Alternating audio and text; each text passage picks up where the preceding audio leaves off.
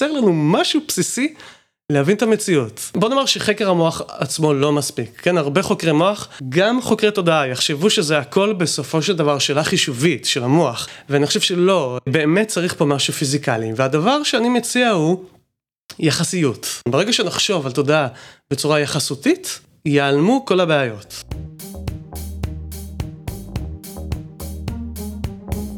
המצב הפוסט-אנושי פודקאסט על טכנולוגיה, תרבות ורוח, עם דוקטור כרמל וייסמן.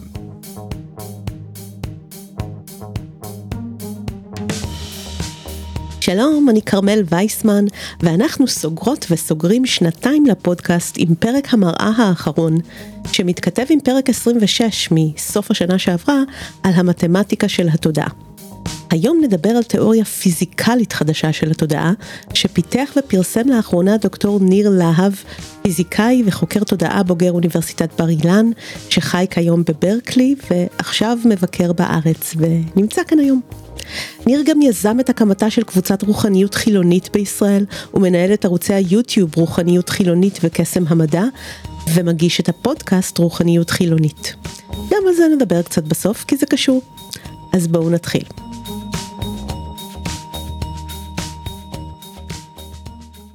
Three, two, one, zero, zero, and liftoff.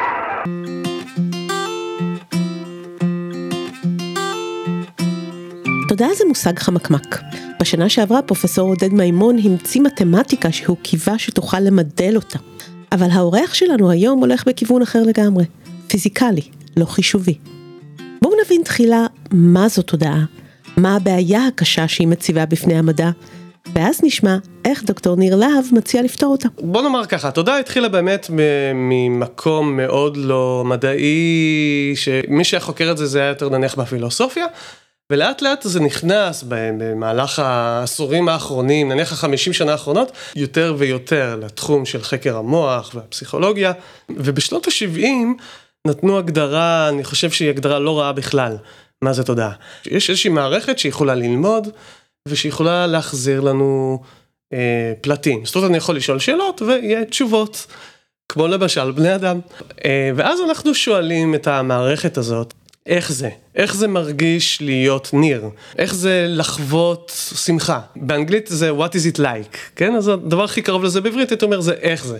איך זה לחוות משהו.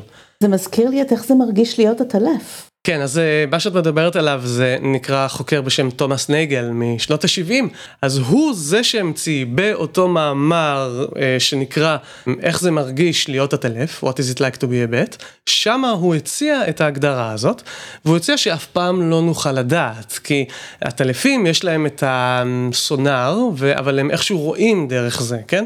משהו שלנו אין בכלל. ואז לא, שוב יש פה מין פער כזה שאף פעם לא נוכל לחוות איך זה להיות עטלף. עכשיו, אם אין תודעה, זה בעצם משהו כמו להיות פשוט משהו דומם, נניח ארון או משהו. אין תשובה לאיך זה אה, מרגיש בשבילו. או אם למשל ייתנו לנו הרדמה בניתוח, ואחרי זה ישאלו איך זה הרגיש להיות תחת הרדמה, בעצם נגיד זה לא, זה הרגיש כמו כלום, לא, לא היה שום דבר, זה פשוט הכל נעלם, ואחר כך חזר כשחזרה לי התודעה, נכון? ברגע שיש כן תודעה אבל, אז כן יש לנו תשובה לאיך זה מרגיש, איך זה נחווה, כן? אה, איך זה להיות ניר וכל השאלות האלה. אז זה בעצם ההגדרה פה לתודעה. אה, אנחנו רואים שיש קשר מאוד הדוק בין התודעה לבין המוח. אנחנו יודעים היום שהמוח שלנו יש לו אזורים שונים וכל אזור עושה משהו ספציפי אחר. אם למשל אני אפגע, יוציא למישהו אה, אזור ספציפי, שהוא למשל אחראי על זיהוי פרצופים, אז אותו אדם החלק הזה בתודעה שלו של זיהוי פרצופים פתאום ייעלם, הוא לא יוכל לזהות פרצופים, כן? או יש אזור אחר שהוא אזור ה... שנקרא המגדלה, שאנחנו יודעים שהוא קשור מאוד לרגשות. כל פעם שיש איזשהו רגש חזק כמו כעס או פחד, זה, אנחנו רואים שהאזור הזה פועל. אה, ואם נגרה ממש את האזור הזה, אז גם אנשים ידווחו שהם פתאום חשים תחושות מודעות של אותו רגש, כמו למשל פחד או כעס, כן? אז זה ככה דו-כיווני. שבוע לפני שערכתי את הפרק הזה, כל האינטרנט דיבר על עובד בגוגל שהוצא לחופשה ללא תשלום לאחר שטען שאחת ממערכות הבינה המלאכותית של החברה היא מודעת והיא מעוניינת שיכירו בה כעובדת בגוגל. זה לא היה המקרה הראשון מסוגו, וודאי לא יהיה האחרון. בפילוסופיה יש שאלה עתיקה למי יש בכלל תודעה ולמי לא. ניר חושב שגם לנו אין אותה תמיד. יש את התופעה הזאת של ההליכה מתוך שינה, אנשים אשכרה עושים דברים, הם יכולים ללכת למקרר, להוציא אוכל, לאכול, הם ממש יכולים אפילו קצת גם להגיב למישהו אחר, אבל אם ככה שואלים אותם אחרי, מעירים אותם ושואלים אותם מה היה, אה, הם יטענו שהם לא זוכרים שום דבר ושנראה שלא לא היה שם בכלל שום סוג של תודעה. אז מכל מיני מקרים כאלה זה, זה נראה שאנחנו יכולים להגיב ולעשות הרבה דברים בלי שבכלל תהיה תודעה. יש הרבה ניסויים האמת בחקר המוח בשנים האחרונות שמראות שאנחנו יכולים לעשות הרבה פעולות בלי שאנחנו מודעים להם.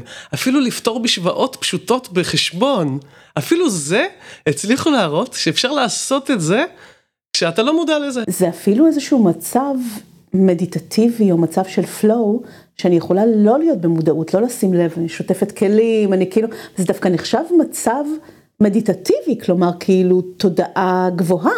ואתה אומר לי עכשיו זה כאילו איזה מצב חסר תודעה שבו לא הייתי מודעת, נראה לי שהדברים האלה קרובים זה לזה בצורה משונה. קודם כל כן, כולנו מכירים את זה, למשל שאנחנו נוהגים באוטו ולא שמים לב כי אנחנו במחשבות על משהו אחר. אז המודעות שלנו פשוט נמצאת על משהו אחר והנהיגה היא ככה, היא, היא לא בדיוק לגמרי לא מודעת, היא על הקצה, מה שנקרא. היא קצת שם, נכון? כי אם משהו יקרה בכביש מספיק אה, אה, חשוב, אז כן, נשים לב לזה, וכן נוכל להיזכר קצת אולי ששמנו לב לפה ושם דברים בדרך. אז, אז את רואה גם שיש רמות במודעות או התודעה, אה, ואנחנו רואים שאפשר לעשות הרבה הרבה דברים קוגניטיביים מסובכים בלי תודעה, ואז נשאלת השאלה איפה היא נכנסת, למה צריך אותה. ואז גם זה אומר לנו שזה שאנחנו רואים משהו אחר או יצור אחר שמגיב לנו בצורה, נקרא לזה אינטליגנטית, עדיין זה לא אומר שיש לו תודעה. זאת אומרת, רוב הפעולות המוחיות שלנו הן לא מודעות. רוב ההסקת מסקנות והחישובים המוחיים הם לא מודעים. אנחנו, המודעות זה האחוז למעלה, קצה הקרחון, כן? אז זה שאנחנו רואים אה, אה, מערכות קוגניטיביות שאנחנו יצרנו, כמו מחשבים, עושים דברים מאוד מתוחכמים ואינטליגנטים, לא אומר שיש להם תודעה. זה עדיין לא קשור לשאלת התודעה. כדי להגיד שיהיה להם תודעה, אנחנו קודם כל בעצמנו צריכים להבין בדיוק מה זה ומה התיאוריה, ואז לבדוק האם הם עומדים בתיאוריה או לא, כן? אבל זה לא אומר עדיין שיש להם תודעה, זה רק הם אינטליגנטים. אינטליגנציה ותודעה זה לא אותו דבר. אבל למדע יש בעיה קשה עם התודעה. מצד אחד, זה ברור שהיא קיימת. מצד שני, אין שום דרך למדוד אותה. וכאן אנחנו מתחילים להגיע למסתורין של התודעה. איך זה שאני לא יכול למדוד את התודעה עצמה? זה משהו שרק אני יודע על עצמי שיש, אבל אף אחד אחר אני לא יודע אם יש לו את זה. אה, אז אני בא למוח שלך, מנסה למדוד את זה, אבל אני לא באמת מוצא את זה, אני לא יכול למצוא את התודעה שלך. וכאן יש משהו כבר מאוד מוזר. כי מצד אחד התודעה שלנו זה אולי, אני חושב שזה הדבר הכי, הכי חשוב.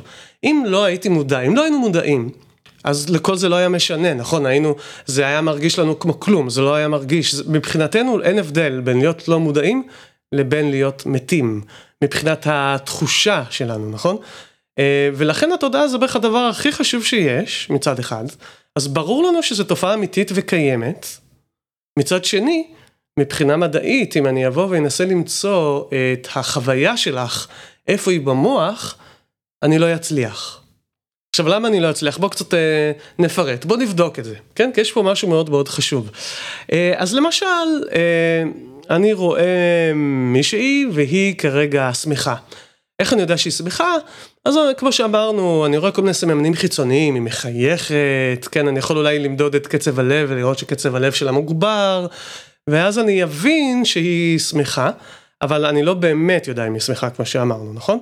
אז זה לא מספיק טוב, זה לא השמחה עצמה, כן? אני רק רואה כל מיני קורלציות עם השמחה. אז עכשיו, אנחנו יודעים שזה מאוד קשור למוח, כמו שאמרנו, אז בואי נבדוק את זה במוח.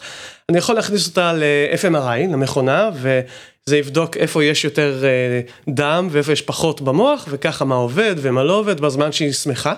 ואז אני אראה איזושהי רשת מוחית שפועלת כל פעם שהיא שמחה. אז יש פה קשר מאוד הדוק בין האזורי מוח לבין השמחה, אבל עדיין לא מדדתי את החוויה שלה של השמחה. זה עדיין רק קורלציות, זה רק אזור שאיכשהו בקורלציה עם השמחה. אולי עושה את השמחה, אבל זה לא השמחה עצמה. יש איזושהי תבנית ירייה עצבית, שכל פעם שהיא שמחה, התבנית הזאת נורית במוח, כן? אנחנו קוראים לזה ייצוג. אנחנו לומדים דברים, נניח תינוק קטן רואה תפוח כמה פעמים, לומד הנה זה תפוח, ואז באמת יהיה איזשהו ייצוג מוחי של התפוח, שזה איזושהי תבנית ירייה. אבל עדיין זה לא השמחה עצמה, זאת תבנית ירייה. איפה הדבר עצמו הזה? איפה החוויה המודעת של השמחה שלה? זה בדיוק הדבר הזה שאנחנו, שנראה שאי אפשר למצוא אותו במוח, כי כל מה שאנחנו נצליח למצוא זה רק איזשהו משהו חומרי, אבל זה לא השמחה עצמה. הפילוסוף הגדול בדורנו של חקר התודעה, הוא נקרא דיוויד צ'למרס, והוא ב-96 קרא לזה הבעיה הקשה של התודעה. והבעיה היא בדיוק הפרטיות הזאת. תודעה היא משהו פרטי שרק אני חווה לעצמי ואת לעצמך, אבל מבחוץ אי אפשר למדוד. אז מה זה בדיוק? איפה היא? מה זה אומר? אז מה זה אומר שאי אפשר למצוא אותו במוח? שהוא נמצא במקום אחר? שהוא נמצא בין כמה מקומות? שהוא לא חומרי? או אולי אפילו שהוא לא נמצא בגוף תמיד, כי אני חוזרת רגע לדוגמת ההרדמה, אם זה יכול לצאת ולהיכנס, יש לי פה איזושהי מכניקת נשמה כזאת, נכון? לא, זה יותר כמו אה, תהליך. ואז תהליך, אם הוא קורה, אז יש את התהליך, אבל ברגע שאין מספיק תזוזה או אנרגיה או משהו, התהליך לאט לאט מתפוגג, ועד שהוא נעלם. ואז כשחוזר, שיש מספיק פעילות, התהליך יכול לחזור, והופ, יהיה לנו את הדבר הזה שאנחנו קוראים לו תודעה. אנחנו אוהבים לדבר על הפצעה. מה זה הפצעה? זה בדיוק, כמו שאמרנו, תהליך שיוצר משהו חדש, למשל... מים זה הפצעה, יש לך, מה זה מים? זה, זה חמצן עם שני מימנים. כשהם מחוברים, פתאום יש הפצעה של משהו חדש, שאנחנו קוראים לו מים, עם הרטיבות, עם זה שזה תופס מקום, כן? על אותו עיקרון יגידו לך גם תודעה, זה איזשהו תהליך, וממנו יש איזו הפצעה של משהו חדש. אבל זה לא מספיק טוב, עכשיו אנחנו הבנו, בגלל התכונה המוזרה הזאת של תודעה, שהיא פרטית, אי אפשר למדוד אותה מבחוץ. כי מה זה אומר? נניח שזה תהליך. התהליך הזה, אני עדיין יכול למדוד אותו, אני יכול למדוד את המוח ולראות את התהליך מתגבר. אבל את החוויה של לראות תפוח, אני לא יכול למדוד, אני רק מודד את התהליך, את תבנית הירייה, לא את החוויה של לראות תפוח, לא את החוויה של שמחה. אז התהליך לא יכול להיות החוויה, כן? חסר לנו עוד משהו פה כדי להסביר מה זה החוויה. להגיד תהליך והפצעה זה לא מספיק טוב, כי הם מדידים, אבל התודעה עצמה היא פרטית, היא לא מדידה. חומר, עד כמה שאנחנו יודעים, זה משהו שהוא מדיד. כולם יכולים לעשות איזושהי מדידה ולראות שיש אלקטרון איפשהו. לגבי התודעה, פתאום יש פה משהו שהוא פרטי ולא מדיד. אז מה, האם זה אומר שהוא לא חומר? יש פה שאלה רצינית, ובאמת הפילוסופים חלוקים בדעות לגבי זה. יש את הפילוסופים שיגידו, לא, זה חייב להיות חומרי איכשהו, אבל אז הם נתקלים בבעיה שכל חומר שאני מודד, זה לא החוויה עצמה, אז זה לא יכול להיות החוויה, אז, אז מה הולך כאן? איפה הקפיצה? איך, איך... יש פה פער, פער הסברי. ואז יהיו את הפילוסופים שיגידו, אם ככה, כנראה זה כן פיזיקלי, אבל צריך להוסיף משהו לפיזיקה. לזה אגב, לייבוביץ' התייחס ותמיד אמר שיש פה פרדוקס, פרדוקס גוף נפש, ולדעתו אף פעם לא, נוצ... לא נצליח אה, לפתור אותו. אגב, עד כדי כך. יש גם את האסכולה הזאת של מי שאומר, הבעיה הקשה אולי היא בעיה בלתי פתירה. זה גם אופציה. אני חושב שזה קצת אופציה אה, שלא נותנת אה, מספיק מקום ליצירתיות האנושית. אני חושב שאנחנו כן יכולים. ממש השנה פרסמתי תיאוריה פיזיקלית חדשה. שמנסה לפתור את הבעיה, להסביר את הבעיה הקשה ואיך לגשר על הפער ההסברי הזה. אז עכשיו, אחרי המבוא המדהים הזה, אז ככה, מה שאני מנסה לעשות זה להגיד, חסר לנו משהו בסיסי להבין את המציאות. כן, חסר משהו בפיזיקה, בוא נאמר שחקר המוח עצמו לא מספיק, כן, הרבה חוקרי מוח, גם חוקרי תודעה, יחשבו שזה הכל בסופו של דבר שאלה חישובית של המוח, ואני חושב שלא, כלומר אני מקווה שהצלחתי להבהיר למה. באמת צריך פה משהו פיזיקלי, והדבר שאני מציע הוא יחסיות. יש תופעות בטבע שהן יחסיות והן לא מוחלטות, ותודעה היא כנראה אחת מהן. וברגע שנחשוב נכון, ברגע שנחשוב על תודעה בצורה יחסותית, ייעלמו כל הבעיות. כשאת תעמדי אה, על הרציף ותסתכלי עליי נע ברכבת, אם אני נע במהירות אה, קבועה, אי אפשר יהיה להבדיל מנח, מנע ומנח. אבל זה ממש, אפילו אם ננסה לעשות ניסויים פיזיקליים כדי לקבוע מי נע ומי נח, זאת אומרת ניקח את זה ממש לרמה מדעית, עדיין כל הניסויים יראו כאילו אני נח, למרות שאני זה שעל הרכבת נע. ואין שום דרך לקבוע מי צודק ומי לא צודק מבחינה פיזיקלית. לכן יש פה יחסיות. מבחינת ההיגיון הפשוט שלנו, ברור שאת על הרציף, ואת זאת שנחה. לא הגיוני שאני נח וכל כדור הארץ נע אחורה, אבל מבחינת הפיזיקה, אין שום הבדל פיזיקלי בין המערכת שלך, שהיא במנוחה, למערכת שלי שהיא בתנועה שוות מהירות, ולכן יש פה יחסיות. עכשיו אני מניח שזה כבר מתחיל להישמע אולי מוכר, כי מה שהרגע אמרתי זה קצת כמו מה שקורה בשאלה של התודעה. יש הרבה חוקרים ופילוסופים וחוקרי מוח שיגידו, זה אשליה, אין דבר כזה תודעה. כמו שראינו, אנחנו ננסה להגיד, לא, אבל יש פה משהו פרטי, אתם לא מבינים, למרות שאי אפשר למדוד את זה מבחוץ, זה פרטי. אז מה שאני אומר, כל זה בא רק בגלל שלא הבנו שתודעה, בדיוק כמו מהירות, היא תופעה יחסותית. כן? ברגע שאנחנו מבינים שמהירות היא יחסותית, אנחנו מבינים שאין מה לריב, זה הכל תלוי מדידה, תלוי צופה. אני כצופה על הרכבת, כל המדידות הפיזיקליות שלי יראו לי שאני נח. את כצופה אה, מחוץ לרכבת, כל המדידות הפיזיקליות שלך יראו שאת אה, נחה ואני זז, ושנינו צודקים בו זמנית, זה יחסיות. אם זה יחסותי, ביחס למה זה? תודעה של אחר? האם אנחנו מגיעים פה למקום הזה של האמת שלי, איך שאני רואה את העולם, האמת שלך, כל אחד חי בסרט שלו? אז אה, לא עד כדי כך, זה לא פוסט מודרניזם, עדיין אנחנו בפיזיקה. מה שזה אומר שכן, הטבע יחסותי, יחסי. אה, אבל עדיין יש אה, חוקי טבע, יש חוקי טבע שאומרים לנו איך היחסיות עובדת. אז עכשיו על אותו עיקרון, כמו המהירות, אנחנו נגיד שתודעה היא יחסית לצופה, כן, למי שמודד, למערכת קוגניטיבית בעצם שמודדת.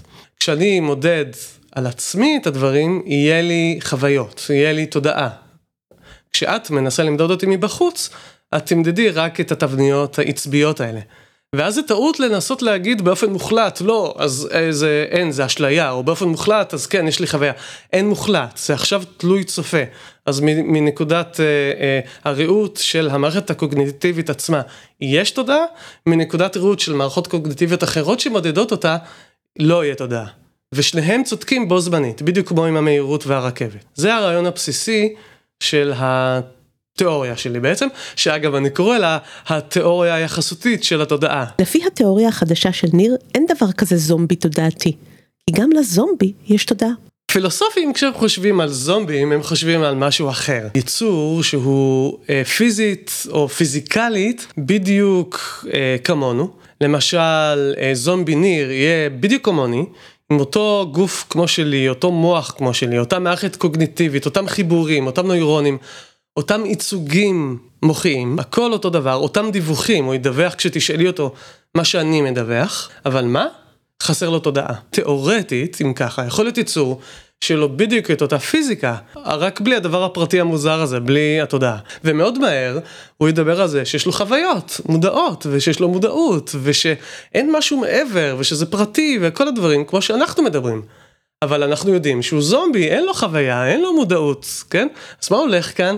מבחינת, אה, אז צ'למרס, ששוב, הוא פיתח מאוד את הנושא של, ה, אה, של הניסוי המחשבתי של הזומבים, אז הוא קורא לזה ממש, זה הפרדוקס, אה, איזשהו מין פרדוקס כזה. אז זה מראה לנו שוב שמשהו חסר לנו פה בהבנה, וה... דרך היחסותית שאני מציע באמת פותרת את העניין הזה. מבחינת התיאוריה שלי אין דבר כזה זומבים. אה, וכדי להראות את זה אני מראה אה, משהו שנקרא עקרון השקילות של התודעה. זה משהו שהוא קצת דומה למשהו שאיינשטיין עשה. איינשטיין הראה בסביב 1916, בזמן שהוא מפתח את התיאוריה שלו על גרביטציה, את תורת היחסות הכללית, בדרך לשמה הוא הבין משהו שהיום נקרא עקרון השקילות. שהוא מראה שקילות בין גרביטציה לבין תאוצה. נניח אה, את נמצאת בתוך חללית ואת לוקחת איזשהו כדור ועוזבת מהיד. עכשיו אם החללית היא במקרה על כדור הארץ, אז הכדור ייפול בגלל כוח הכובד לרצפה. אם החללית היא בחלל, אין כוח כובד, אבל היא בתאוצה. את והחללית תמשיכו לעלות למעלה, אז ייראה לך שהכדור מתקרב לרצפה. ואז איינשטיין הבין שאי אפשר להבדיל בין שתי המערכות האלה. אי אפשר להבדיל אם את על כוח, בכוח כובד, או במערכת שהיא מאיצה. לכן הן שקולות אחת לשנייה, יש יחסיות ביניהם, אי אפשר להבדיל ביניהם. ואז הוא אמר, כל חוקי הטבע הם אותו דבר אמורים להיות בשתי המערכות האלה, כי אי אפשר להבדיל ביניהם. אותו דבר אני בא ואומר, בוא נעשה את אותו טריק. מתי אפשר להגיד שיש יחסיות? כשאנחנו רואים שאי אפשר להבדיל בין שני המערכות, שנראה שמבחינה פיזיקלית, כל ניסוי שלא נעשה, ייראה אותו דבר על שתי המערכות. זה בדיוק מה שקורה בין זומבי לבין בן אדם. ככה בנינו את הניסוי המחשבתי, הזומבי והבן אדם הם, הם, הם בול אותו דבר מבחינה פיזיקלית. עקרון היחסיות אמור לפעול פה עליהם, ועקרון היחסיות אומר שיש להם בדיוק את חוק, אותם חוקי טבע, ואותן תופעות אמורות להיות גם על הזומבי וגם על הבן אדם. כולל התודעה. כן? זאת אומרת, אם אנחנו מניחים שבכל זאת תודעה אמור להיות לה איזשהו הסבר פיזיקלי. אז לפי עקרון היחסיות זה אומר שגם הזומבי וגם הבן אדם אמור להיות להם בדיוק את אותם חוקי טבע, בדיוק את אותם תופעות, וגם לכן לזומבי הוא בעצם לא זומבי, גם לא יהיה תודעה. וחייב להיות שאין דבר כזה זומבים בעצם, שכל יצור שטוען יש לי תודעה, כן? אז יש לו תודעה. אבל אל תתבלבלו, היצור הזה צריך להיות בעל מערכת פיזיקלית זהה למערכת אחרת עם תודעה כדי שעיקרון היחסיות יתקיים. זה לא אומר עכשיו שצריך להאמין לכל אלגוריתם שאומן על טקסטים וטוען שהוא מודע פשוט כי הוא עושה סימולציית שיחה טובה. זה לא מבחן טיורינג. אין לאלגוריתם יחסיות, כלומר דמיון פיזיקלי לאדם, כמו שיש לזומבי המחשבתי. למעשה לתיאוריית התודעה של ניר יש דרישות שאין לבינות מלאכותיות כרגע סיכוי לעמוד בהן. המערכת הקוגניטיבית הזאת אמורה ללמוד את הדברים מאפס ואז להגיע למסקנות ולא רק פשוט שהיא למדה מילים, כן? איזושהי רמה בסיסית שמקבלת את הנתונים, את האינפוטים, רמה אחרת שכבר אה, אה, מקודדת את זה, הופכת את זה לייצוגים. ורמה עוד יותר גבוהה שלפי הייצוגים האלה מתחילה לזהות, לזהות דברים, להוציא מסקנות, להשתמש בלוגיקה, ככה שמאפס, מהקלטים, לאט לאט המערכת הזאת למדה אה, לייצג את העולם, ואז היא למדה שיש ייצוגים אחרים שזה מילים.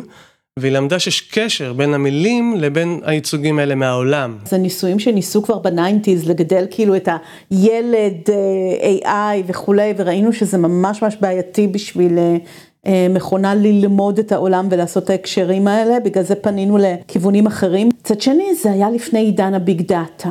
אני מניח שבשלב מסוים זה יגיע. שאלה רק כמה זמן באמת זה ייקח עד שנצליח לעשות את ה... לעמוד אה, בתנאים האלה, אבל באמת אין שום דבר מעבר למילים. אין פה, לא הייתה את הלמידה והייצוגים והיחסים ביניהם, ולכן זה לא באמת. אין פה את התודעה, כמו שאני מגדיר אותה בתיאוריה בעצם. צריך להיות אה, שני קריטריונים. קריטריון אחד, שיהיה באמת את הייצוגים האלה, ייצוגים, למשל ייצוג של תפוח, כן? הקריטריון השני, שיהיה ייצוגים גם של התפקיד של התפוח במערכת, וייצוגים של היחס בין התפוח הזה לשאר הדברים שאנחנו מכירים. למשל, מה היחס של תפוח לאדום, לעגול, למרובע, לטעים, ללא טעים, כן? אז אנחנו צריכים הרבה הרבה יחסים כאלה. ברגע שכל זה מיוצג בבת אחת, בעצם עכשיו יש לנו מדידה מיוחדת שלא הייתה קודם, שעושה לנו את החוויה המודעת. המדע הבדיוני כבר מניח שיהיו ייצוגים כאלה ושהם יהיו ייצוגים אה, קולנועיים, כמו שאנחנו מכירים אותם, חזותיים.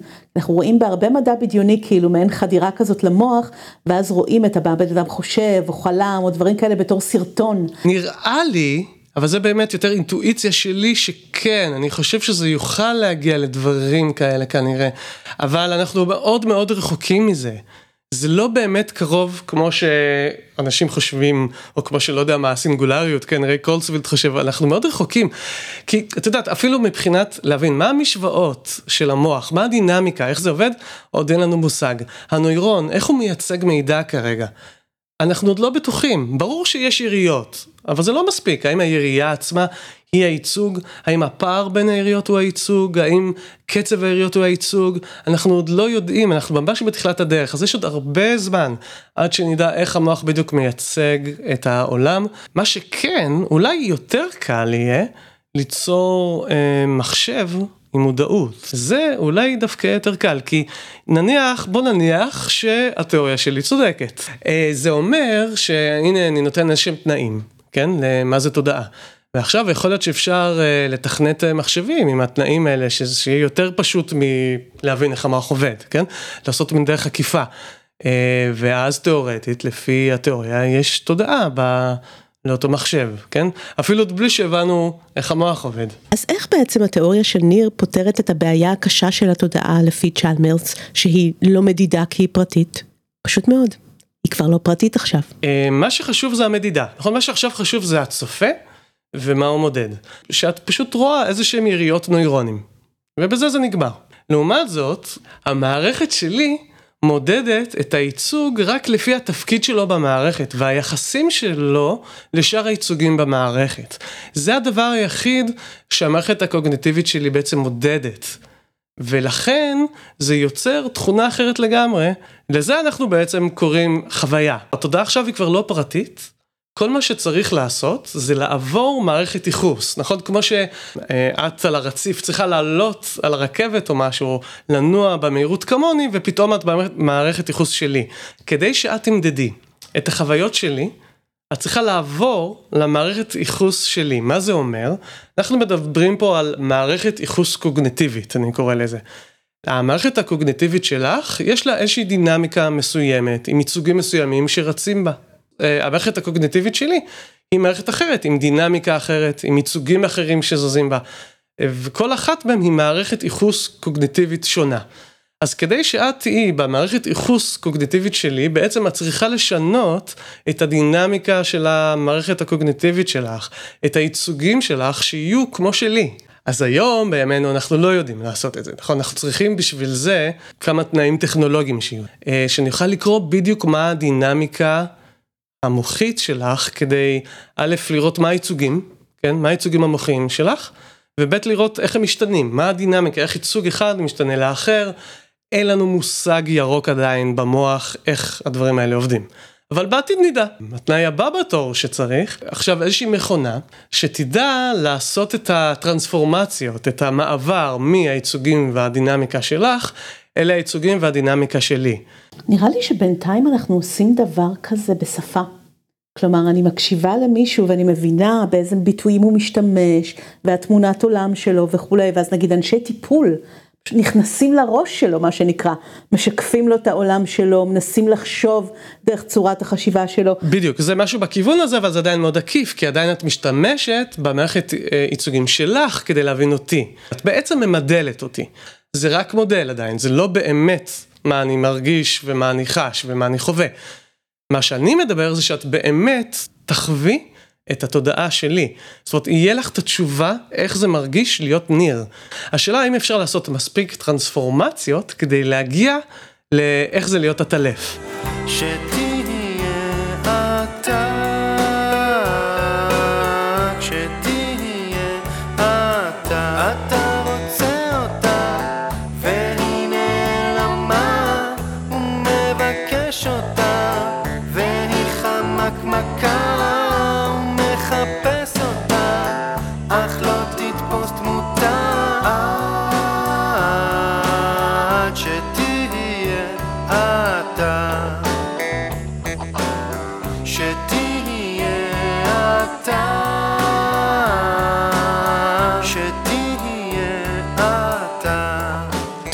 רבה לפליזה ואור זוהר על השיר "כשתהיה אתה" מתוך האלבום קץ הפלאות. העניין של ניר בבעיית התודעה הוביל אותו לחפש פרקטיקה רוחנית שנשענת על מסתורין מדעי יותר מאשר מיסטי.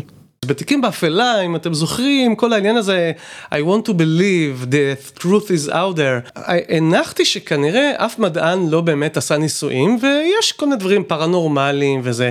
אבל אז, ככל שגדלתי, אה, התחלתי לקרוא יותר ויותר, וראיתי שזה לא נכון, בעצם כן עשו ניסויים. כל הזמן נערכים ניסויים לבדוק האם יש איזה משהו בפרנורמלי, האם יש הילות, האם יש אה, כוח לתפילות, האם יש משהו בדיקור סיני אפילו, בכל מיני דברים בסגנון הזה, ועד היום תמיד התוצאות הן שלא, אין שום דבר. בוא נאמר את זה ככה, יש שני דברים שעד היום חשבנו עליהם שיכולים לעזור לנו בלהבין מה אמיתי ומה לא. הדבר הראשון זה חשיבה רציונלית, פשל המערה של אפלטון. זה הדוגמה לזה שאנחנו צריכים את הפילוסופיה ואת החשיבה הרציונלית כדי לצאת מהמערה. ואחר כך עם המדע המודרני הבנו שצריך להוסיף לזה עוד מדד מסוים, של לתת לטבע להגיד לנו מה נכון ומה לא, בעזרת ניסויים, ואיך לעשות את זה נכון, איך עושים ניסויים נכון. אז לכן אני חושב שהדבר הכי בטוח כרגע זה להתמקד בתובנות האלה, שאנחנו יודעים מתוך הפיזיקה לדוגמה. וכבר בהם מוצאים את ה... פתאום שיש המון תופעות מאוד מאוד מוזרות, אבל שאנחנו גם בטוחים שהן נכונות, שהן אמיתיות, שבאמת יש פה משהו מוזר שמצביע שהמציאות שונה לגמרי ממה שאנחנו חושבים. יש לנו כל מיני רמזים כאלה, אה, ואז בעזרת הרמזים האלה אנחנו יכולים לנסות להבין מה הולך כאן, כן? לנסות בעזרת החשיבה הרציונלית אולי להבין אה, מה, לבנות תיאוריות חדשות. מה, אם ככה, מה המציאות שאנחנו חיים בה, ואז ללכת ולבדוק מול הטבע האם התיאוריות שלנו נכונות או לא. אז למה בכלל לתמוך ברוחניות אם זאת העמדה שלך? זה מה שמעניין אותי. כי אני חושב שיש שאלה חשובה של משמעות, שמעסיקה את המין האנושי מהרגע ש, שיכולנו, שהיינו מספיק מתוחכמים לחשוב. אמ, אז צריך לא להתעלם מהנקודה הזאת. אה, אני זוכר שמאוד אה, הפריע לי שהספקנות המדעית רק הורסת אבל לא בונה כלום. זהו, אין שום דבר? אז לא, יש משהו, וזה הרוחניות החילונית שלי. המשהו הזה, זה קודם כל כן יש משהו יותר גדול מאיתנו, שאנחנו כן צריכים לזכור, וזה המציאות. היא שונה לחלוטין ממה שאנחנו חושבים. זה נראה שאנחנו באמת בתוך מין סוג של מערה, מין אשליה כזאת, שאנחנו רואים את הצללים, איזשהו משהו מאוד מאוד אה, כמו טיפה מתוך האוקיינוס של המציאות. אה, יש פה בחירה שלנו, אנחנו יכולים לבחור לצאת למסע החוצה מהמערה, למסע להבין מה זה המקום הזה בכלל, ואיך אנחנו משתלבים בו. אה, בסך הכל לא ידענו הרבה והיינו צריכים איזשהו הסבר, אז התחלנו ופיתחנו לאט לאט דתות, היה דרך טובה גם לשלוט באנשים. עכשיו אנחנו בסך הכל התפתחנו הלאה מספיק לדעתי, ואנחנו יכולים לזנוח, כן, לזרוק דברים שלא צריך, ולהשאיר דברים אחרים שכן עובדים טוב, ואת יודעת, להיות מודעים לדברים, לא לקחת ברצינות מדי שיש אה, אלוהים, או שיש דברים קדושים, זה נראה שכנראה זה לא, זה המצאות שלנו, אז זה נניח אנחנו לא לוקחים, אבל אז יש דברים אחרים שהם כן עשו יפה, הם כן הבינו את החשיבות של קהילה, לדוגמה, כן הבינו את החשיבות של מוזיקה. אה, ושל חגים וטקסים.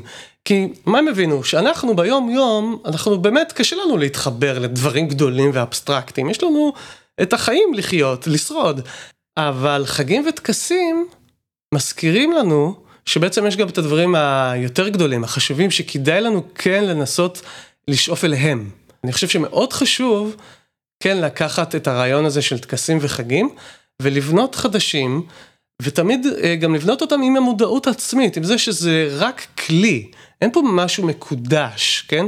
פה משהו שהוא מעבר לנו, זה, יש פה את ההבנה שזה אנחנו בונים בשביל עצמנו, כדי שנוכל לצאת מההישרדותיות של חיי היומיום, ולהיזכר שיש דברים שמעבר להישרדותיות הזאת. ושלנו יש איזושהי עוצמה גדולה גם להבין את הדברים הגדולים האלה, כן? היכולות של המוח שלנו פותחות לנו עוצמה אדירה. שאנחנו רק בתחילת הדרך להבין אותה בכלל. חלק מהרוחניות החילונית זה להבין שאנחנו לא מכירים את עצמנו, אנחנו לא יודעים מה זה האני הזה, מה הוא מסוגל ולא מסוגל, מה הפוטנציאל שלנו בדיוק, כן? אני מרגיש, עכשיו אני קצת הולך יותר לאינטואיציות שלי, זה שאנחנו ענקים שחיים כמו נמלים. אנחנו חיים עדיין בתוך המערה, לא רק מהבחינה שאנחנו לא מבינים את המציאות, אלא גם מהבחינה שאנחנו לא מבינים את הפוטנציאל האדיר שיש לנו, המוחי. יש את הביטוי הזה של לזרוק את התינוק עם המים. ושם המטאפורה היא שבעצם אנחנו רוצים את התינוק ומעיפים את המים המלוכלכים. ונדמה לי שמה שאתה מציע זה שאתה אומר, אין תינוק בגיגית, תנו לי את המים, ואני במים האלה אשים תינוק אחר. לקחת מים מטונפים, אתה תוקע שם תינוק אחר, זה כמו להוציא לאלוהים את הנשמה. יש בזה משהו ציני, כאילו כמו, בעצם אני, אני לוקח ומשתמש בכלים האלה בלי הטעם, הגרעין שנותן לכלים האלה את המשמעות שלהם, ואז אולי זה לא יעבוד. באמת זה נשמע שצריך לקרוא עכשיו לאיזה עובדת סוציאלית פה, מה זה, התינוק הערום בקור עם המים המלוכלכים, מה מה? אה, אז לא, אז אם ככה, משהו במה שניסיתי להעביר לא עבר טוב, כי אני חושב שיש כאן דווקא משהו בסיסי, שאנחנו כן אה, משמרים. אה, הדבר הבסיסי הזה, תראי, איינשטיין בעצמו אמר פעם משפט מאוד יפה, הוא אמר, הדתות התחילו מתוך איזושהי הבנה מיסטית שלנו, שיש משהו הרבה יותר גדול מאיתנו. שיש איזשהו משהו אינסופי כזה, בלתי נגיש לנו. זאת זה, המסתורין הזה, הוא הדבר הבסיסי שממנו מדע טוב מתפתח, אומנות טובה מתפתחת וגם אה, דתות. יש כאן עדיין משהו בסיסי שצריך לשמור עליו, זה התינוק שאני מנסה לשמור עליו, דבר הנצחי המדהים הזה שנקרא מציאות. מה אני זורק? את העניין הזה שחשבנו בטעות כנראה, שיש פה גם כוונה, שיש בטבע כוונה, שיש פה איזושהי תובנה, תבונה, לא תובנה, תבונה ששולטת בדברים, שעם כוונה בראה את הדברים. אבל אנחנו כן יכולים להישאר עם זה שיש מסתורין גדול, ויש לנו את הכלים לחשוף עוד ועוד תובנות מתוכה. גילוי נאות, ניר ואני הכרנו במסגרת קבוצת רוחניות חילונית, הוזמנתי לדור המייסדים וזה מאוד סקרן אותי למרות שאני אה, אני, מאוד מאמינה ברוחניות חילונית במובן של שונה מהדתות, אבל אה, ברגע שגיליתי שהולך להיות בחוקת היסוד אין אלוהים, אין ישויות, אין מלאכים, אני מיד מרדתי, והיה ויכוח בדור המייסדים, ובסוף אני נאלצתי לעזוב, כי כולם חוץ ממני הסכימו שאין את הדברים האלה. זה הרוחניות אתאיסטית יותר, ולא חילונית. תפיסת האלוהים שלי היא, אני חושבת על המערכת כלפי מטה, שאני האלוהים ביחס לכל הגוף שלי. הגוף שלי הוא מערכת שלמה, תא בגוף שלי לא יכול לתפוס מה זה כרמל, ואיזה אתגרים יש לה בחיים ומה היא עושה כרגע. לא תופס בכלל, כאילו. ואם אני תא בגוף של אלוהים כזה, זאת רמת התפיסה שלי, ולא משנה כמה מדידות מדעיות התא הזה באצבע שלי יעשה, הוא לא יבין את מקומו בעולם. כן. זה המקום שממנו אני מאמינה ברוחניות. אבל הנה, אני רוצה להשתמש בתיאוריית התודעה שלך נגדך. אם לזומבי יש תודעה, ואם לתולעת יש תודעה, ליקום כיקום אין תודעה? הגישה שאת אומרת זה בעצם הגישה שמי שפיתח את התיאוריה הפילוסופית הכי נרחבת לגבי היה ברוך שפינוזה. כל האינסוף הזה הוא יהיה אלוהים ואנחנו יכולים רק, אה, שוב, רק חלקים מסוימים מתוכו אה, להבין, אה, אבל הוא הרבה יותר אינסופי מזה, האינסוף הזה, ובואו נקרא לזה אלוהים. זה בערך קצת ככה מה שאת אומרת, גם איינשטיין בעצמו אגב האמין בזה, הוא אמר אני לא אדם אני לא מאמין בשום דת שהיא, אבל אני כן מאמין במסתורין הגדול והאינסופי הזה, אם תרצו, בזה אני מאוד דתי. אז בואו אני אתן תשובה אחת שהולכת עם מה שאת אומרת, שכן, אולי זה נכון, ותשובה אחת שאומרת לא. אז ככה, זה שיש משהו מורכב, לא אומר שיש לו תודעה. כן, אז היקום יכול להיות מורכב. זה שיש בתוכו יצורים עם תודעה, לא אומר שהוא ככלל מודע. יכול להיות שנגלה שהיקום הוא מערכת קוגניטיבית שמייצגת ייצוגים, כן? ויכולה לעשות באמת את המדידות של הייצוגים והייצוגים של היחסים. אולי אנחנו הייצוגים האלה. נעשה לנו אה, אדם בצלמנו וקדמותנו. כן, אה? אז השאלה כמובן רק, איך זה יעבוד? האור יכול לנוע 3.8 מיליארד שנות אור, כן, מצד לצד, ואנחנו נמצאים באיזשהו כוכב לכת מסוים סביב איזה שמש אחת מתוך.